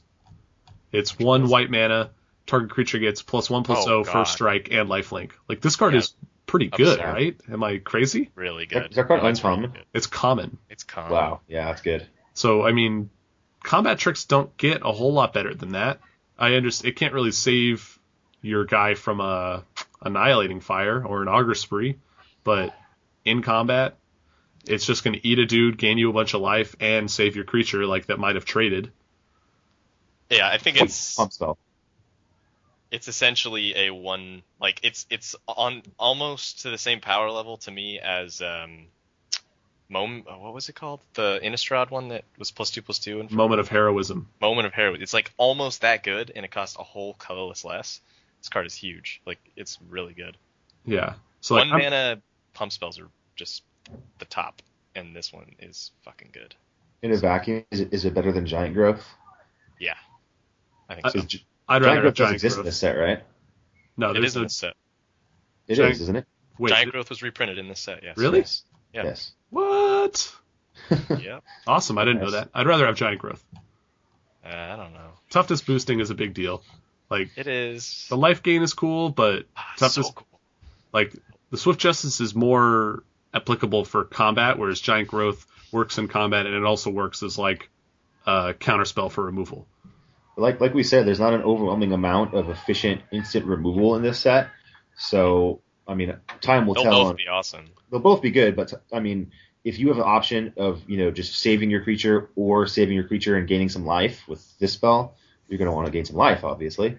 Yeah. And so if you know you're equally susceptible or only slightly more susceptible to, to removal with this card, then I don't know, it's probably a risk worth taking. Yeah, I also like the giant growth more because it can also act as a burn spell on an unblocked creature, whereas Swift Justice only gets you in for that one extra point of damage. I'd call Yeah, it true. call it the Titanic growth corollary. Right, right. No, Yeah. I get it. Yeah, you might be right. Giant Growth might be better, but I do I do like Swift Justice a lot though. I think this card is sweet, and I just You know wanted to kind of highlight it in the podcast because I I will definitely be playing it. you know what's going to be fucking awesome is when somebody waits till your turn to auger spree your dude, and you're like Giant Growth, fucking monster coming in. yeah, that's pretty sweet.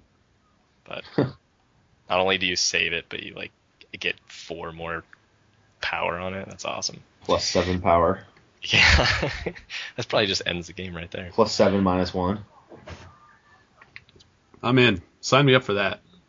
All right, Uh, I- I uh. got two two cards I want to kind of talk to at the same or talk about at the same time now. Uh, both common overload spells, downsize and Mizzium skin. Which one of these cards do you think is better, and do you think either is playable? I'm gonna need to know. Yeah, can you go over 'em? Okay, so downsize is a blue instant. It costs a single blue mana. It's a common. Target creature you don't control gets minus four, minus zero until end of turn. Over, you can overload it for two colorless and a blue. And- I don't love this card. Yeah, that's not good. Okay, I'm I was kind of on board. I just wanted because I could kind of envision this maybe being good, but Was- yeah, I guess was- ultimately it's just a fog, right? Wasn't there an Innistrad card that did the same thing, a blue card, like a Yeah, mass except that you didn't have the It mass four, I think. You also didn't have the option to cast it just for a single blue and just get one creature with it. But that card wasn't wasn't playable at all, was it? No, I mean it was a decent sideboard card. Nah, it was a mediocre sideboard card, but yes. Uh, Mizzium Skin is the one that I like a little bit more, and that one says it's an instant. It costs a single blue. Target creature you control gets plus O plus one and hexproof until end of turn, and you can overload it for a colorless and a blue. So all your creatures get plus one plus O and hexproof until end of turn. Ranger's Guile with upside. Yeah. Well, not quite, but Does a boost power, which is it's relevant. important. Yeah. Yeah, it's relevant, but I think that card's good. I mean, I think it's Yeah, I do too. I do too. Okay. It's it's uh you won't you probably won't play two, but the first one is a solid addition. How Yeah. relevant is is the overload cost though? I mean, how important is it going to be to give all your creatures shroud and plus zero plus one? I think that it's more about yeah, plus zero plus one to all your Yeah. creatures. Absolutely. I think You you'll are- be casting for overload a lot of the time just because people mm-hmm. wait till your turn to like remove your stuff. And so There, this might be a stupid question, but are there any overload cards that when you overload it, it just targets everything, or is just all, all overload cards just hit everything untargeted? Does that make it's sense? untargeted. They don't target. No, no, it targets. yeah, I think some of them target. Wait, do they? Yeah. Some of them do, right? I mean, that's Oh the uh, uh, no, question. no, no, no, you're right. It says all or each creature you control gets. You're right. It doesn't target anymore. That's interesting. You remove the word target with each. Yeah. You, Each, yeah. Okay. Huh. So that I mean that would be an, an application if they did target that this card would be good to overload it, but they don't. So what's the point to doing it to overloading it? Well, be, you overload it because it gives all your guys the the bonus. So let's say your opponent has two two removal spells, and they go. Although I guess they could just cast a second one in response to Mizzium Skin.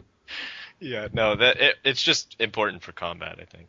But I mean, I think the, the the the point of this card is that one blue mana for plus zero plus one in Shroud is totally fine, It's hexproof, And- not shroud, to be. or hexproof. Yeah. Or, okay, even better. So that's fine. That's you know that's totally playable, and the fact that you can in some strange crazy scenario give it to everything and maybe blow somebody out. I mean, there's that's no that's not a problem. I mean, that's fine. Yeah. I, I just envisioned a scenario where the overload on hexproof actually matters. So let's say you cast it in combat on your opponent's turn for overload. Then in your opponent's second main phase, any sorcery speed targeted removal is not going to work against you. Right? I don't know. right, It's relevant. that's true. Okay, yeah, I guess comparing it to Ranger's Guile is smart. I hadn't really thought of that in that way, but I don't know. It seems okay. It seems like a good little trick to counter a, a removal spell, possibly. This card seems like a really like a strong sideboard card and like a 22nd or 23rd playable. Yeah. Uh, last card I wanted to talk about was Batterhorn, which is the red common beast for four colorless and a red. He's a four three, and when he enters the battlefield, you may destroy target artifact. Is this card going to be main deckable all the time because of the Yes. key runes? There's a Civic Saber because Civic Saber is a house. No, it's because of the key runes, because they'll be. Everyone's going to play those, right? Well, you have. I mean, they're insane, right? Yeah. They're pretty good. Yeah, they're, they're awesome. They're so good. All right, whatever. I mean, they But are yeah. they're very good. They fix your mana. They can also be creatures. It's cool. What I I'm just saying that that they're they are uncommons. So there will be games where you won't see them, Absolutely. and that you're just going to have a four three for five that doesn't do anything otherwise. Like, it's- upside is so big. but the upside is worth it. I, I think so too. That's not. I mean, a four three for five isn't great, but that's not the worst power to toughness ratio for mana, in especially for sealed deck that I've ever heard of. Right, it's And not a fact Mind that Claw Shaman, a, t- a 2 2 for 5. That card That card really does suck. Ryan played that in a draft we tried to record the other day, and I was I couldn't stand it. I, I wanted to cut it at all times. I'm glad I'm just glad we never drew it. So I mean, I think that card's fine. You're totally right. If you can hit a hit a key rune or you know a rare artifact, the uh, spectral lantern or whatever it's called, then kudos to you. Okay. Or you could blow up your opponent's tablet of the guilds. Yeah. Except if they're playing the tablet, eh, Table. I feel pretty good.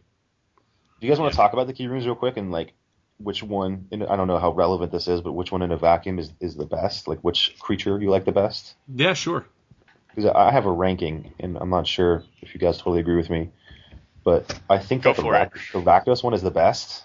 Okay. I think a three-one first strike is, I mean, a three-power first strike is pretty sweet, and it's going to be susceptible to obviously a wider range of removal. But there's only one removal spell that just deals one damage, and everything else deals, you know, minus minus four toughness or three damage or something like that. So there's only one card that's especially relevant on. So I like having the, I mean, a three-power first strike is gonna really wreak havoc with your opponent's blockers and be good as a blocker for you.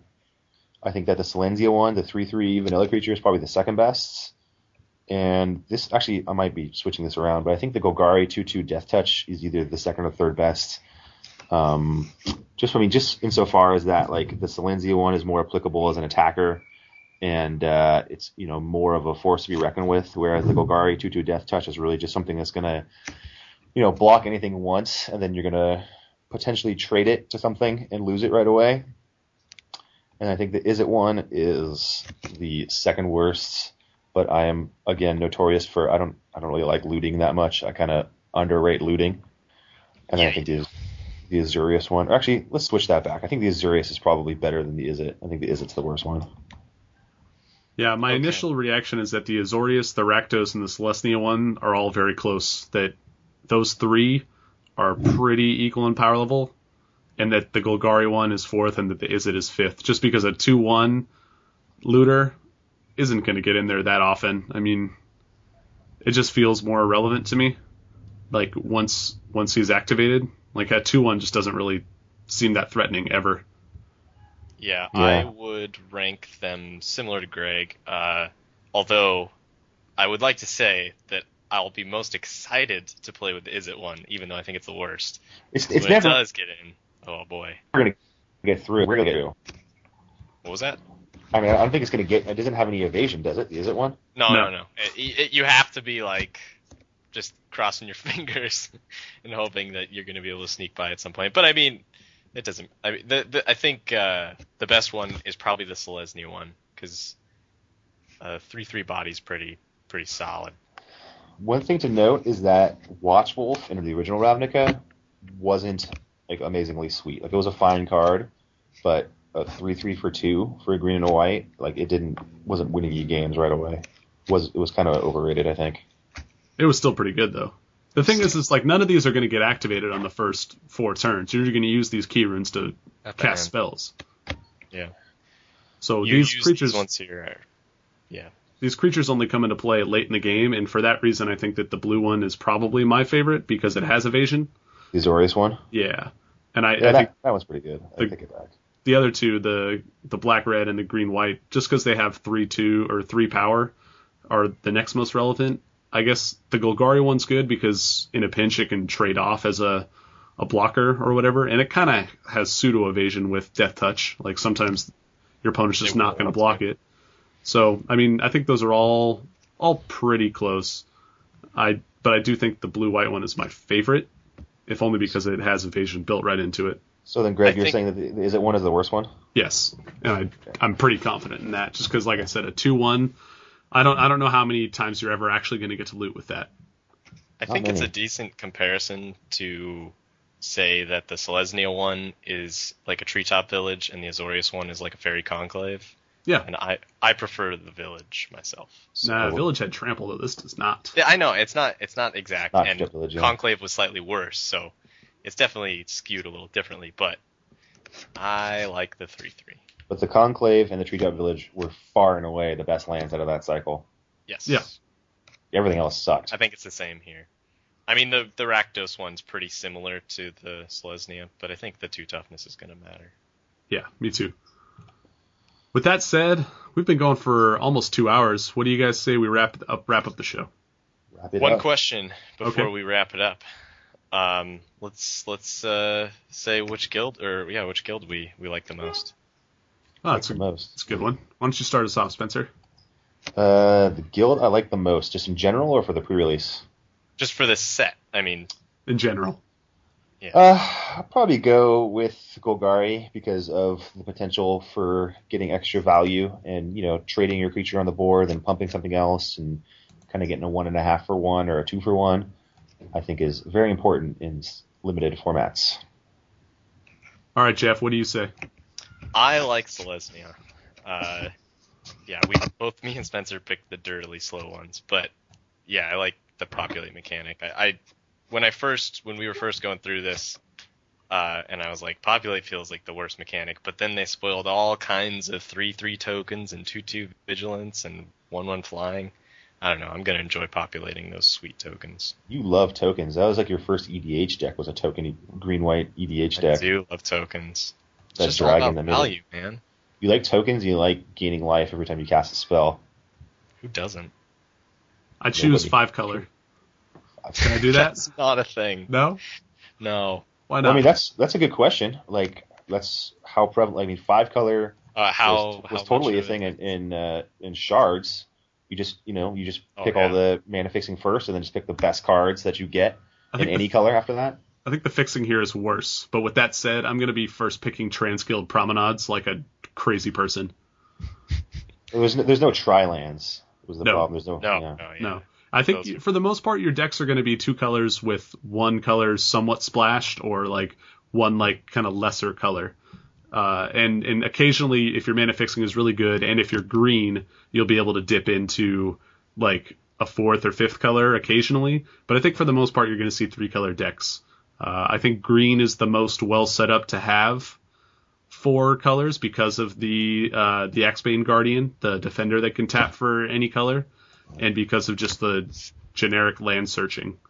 Um, so with that said, like I think Golgari is probably my favorite of the guilds in a vacuum because one, it, it has access to that green fixing, and also because I like the other guilds that it pairs with the most. Like I like the idea of a Golgari Rakdos deck and a Golgari Selesnya deck. Um, I think Rak- Rakdos is my second favorite because I, I for the same reasons like it, it pairs with the other two or it se- like seems to pair with its two like shared guilds the best. So you, you kind of look at this in terms of versatility and how well you're going to play with other colors, as opposed to just the power level of the guild itself. Right. If any, if you ask me which guild had like was the most powerful, I might say Azorius. Because I think that the detain keyword is very very strong and that Flyers. yeah, it's the most evasive color in a in a format of really dirtily guys. Doodle doodle. Yeah. So but I, I mean I- I I don't really know anything yet. None of us do. I I just think the No, I, analysis I we've know done, everything. Oh, you talking about? uh, I, I do have a feeling that Izzet and Selesnya will be, a- and Azorius will be a little underrated at first because everybody's going to want to play with removal, removal spells. yeah, I could see that.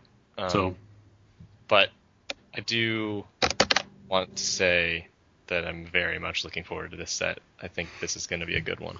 every podcast we talk about it, you say that too. I know, but now that we actually have a set in front of me, this is the first time on a podcast that I've seen every card. Yeah. I- Don't sit- I don't set endorse this set. yourself, Jeff. What did you guys sign up for at, at your pre-releases? Oh, I haven't signed up. Oh, I are you think- are you going to do one, Jeff? I don't. I need to find out because I can't go on Saturday if they're doing a Sunday flight. Oh, right. Well, if you do play, what guild are you going to choose? Selesnya. Selesnya. How about you, Spencer? I did Izzet for my Saturday flight because I think the pre-release card is the best one of the five, and I think I did Golgari for my second one. I don't remember though. Might have done Azorius. I'm not sure. Yeah, I, I picked Rakdos for the Saturday, and I haven't picked one for Sunday, but I'm leaning towards uh, Azorius or Selesnya. I kind of want to get both ends of the spectrum there because I have a feeling I'm going to either play black, red, blue or black, red, green. So I, I, yeah, I don't know. We'll see. Did Did you guys notice that all three of us picked a green guild for our favorite guild? Did Is not. green the best color? Mm, I, I'm not ready to say that, but I do think that because it has access to Axebane Guardian, it's the most versatile. Yeah. Cool. It'll probably be the same sort of breakdown as it is in historic Magic sets. Is you know, green is good because of fixing, but it's not necessarily the best color. It doesn't have flyers, doesn't have removal. I think it's going to be pretty well distributed across the colors. Well, the other thing to keep in mind is that there's a lot of fixing that isn't green too, so it, it becomes less of a priority in that color because Yeah, you will have key runes. be twice as important in the set. Yeah, but the fact is, is that you'll be able to pick up the guild gates, the key runes, the transguild promenades to fix your mana. You don't necessarily need to be a green deck to have access to mana fixing. This is true.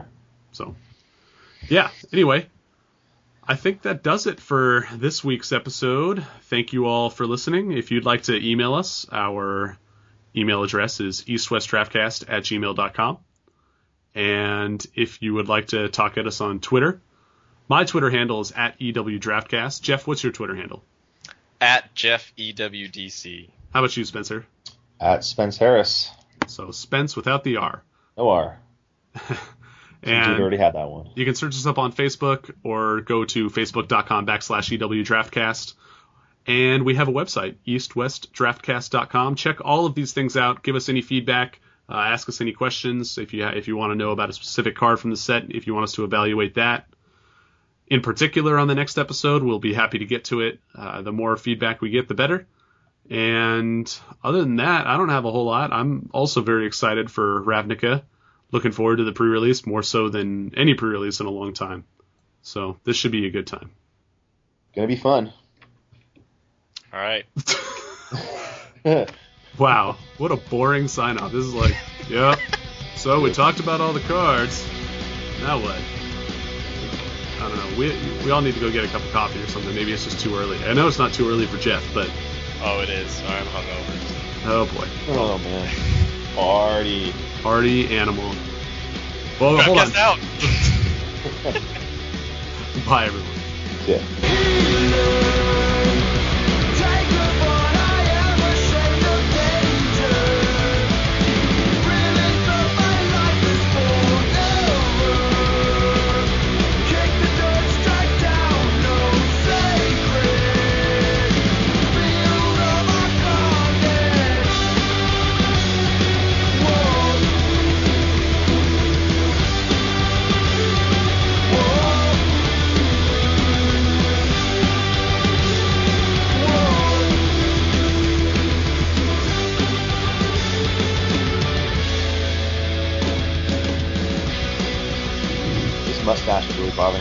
Jeff.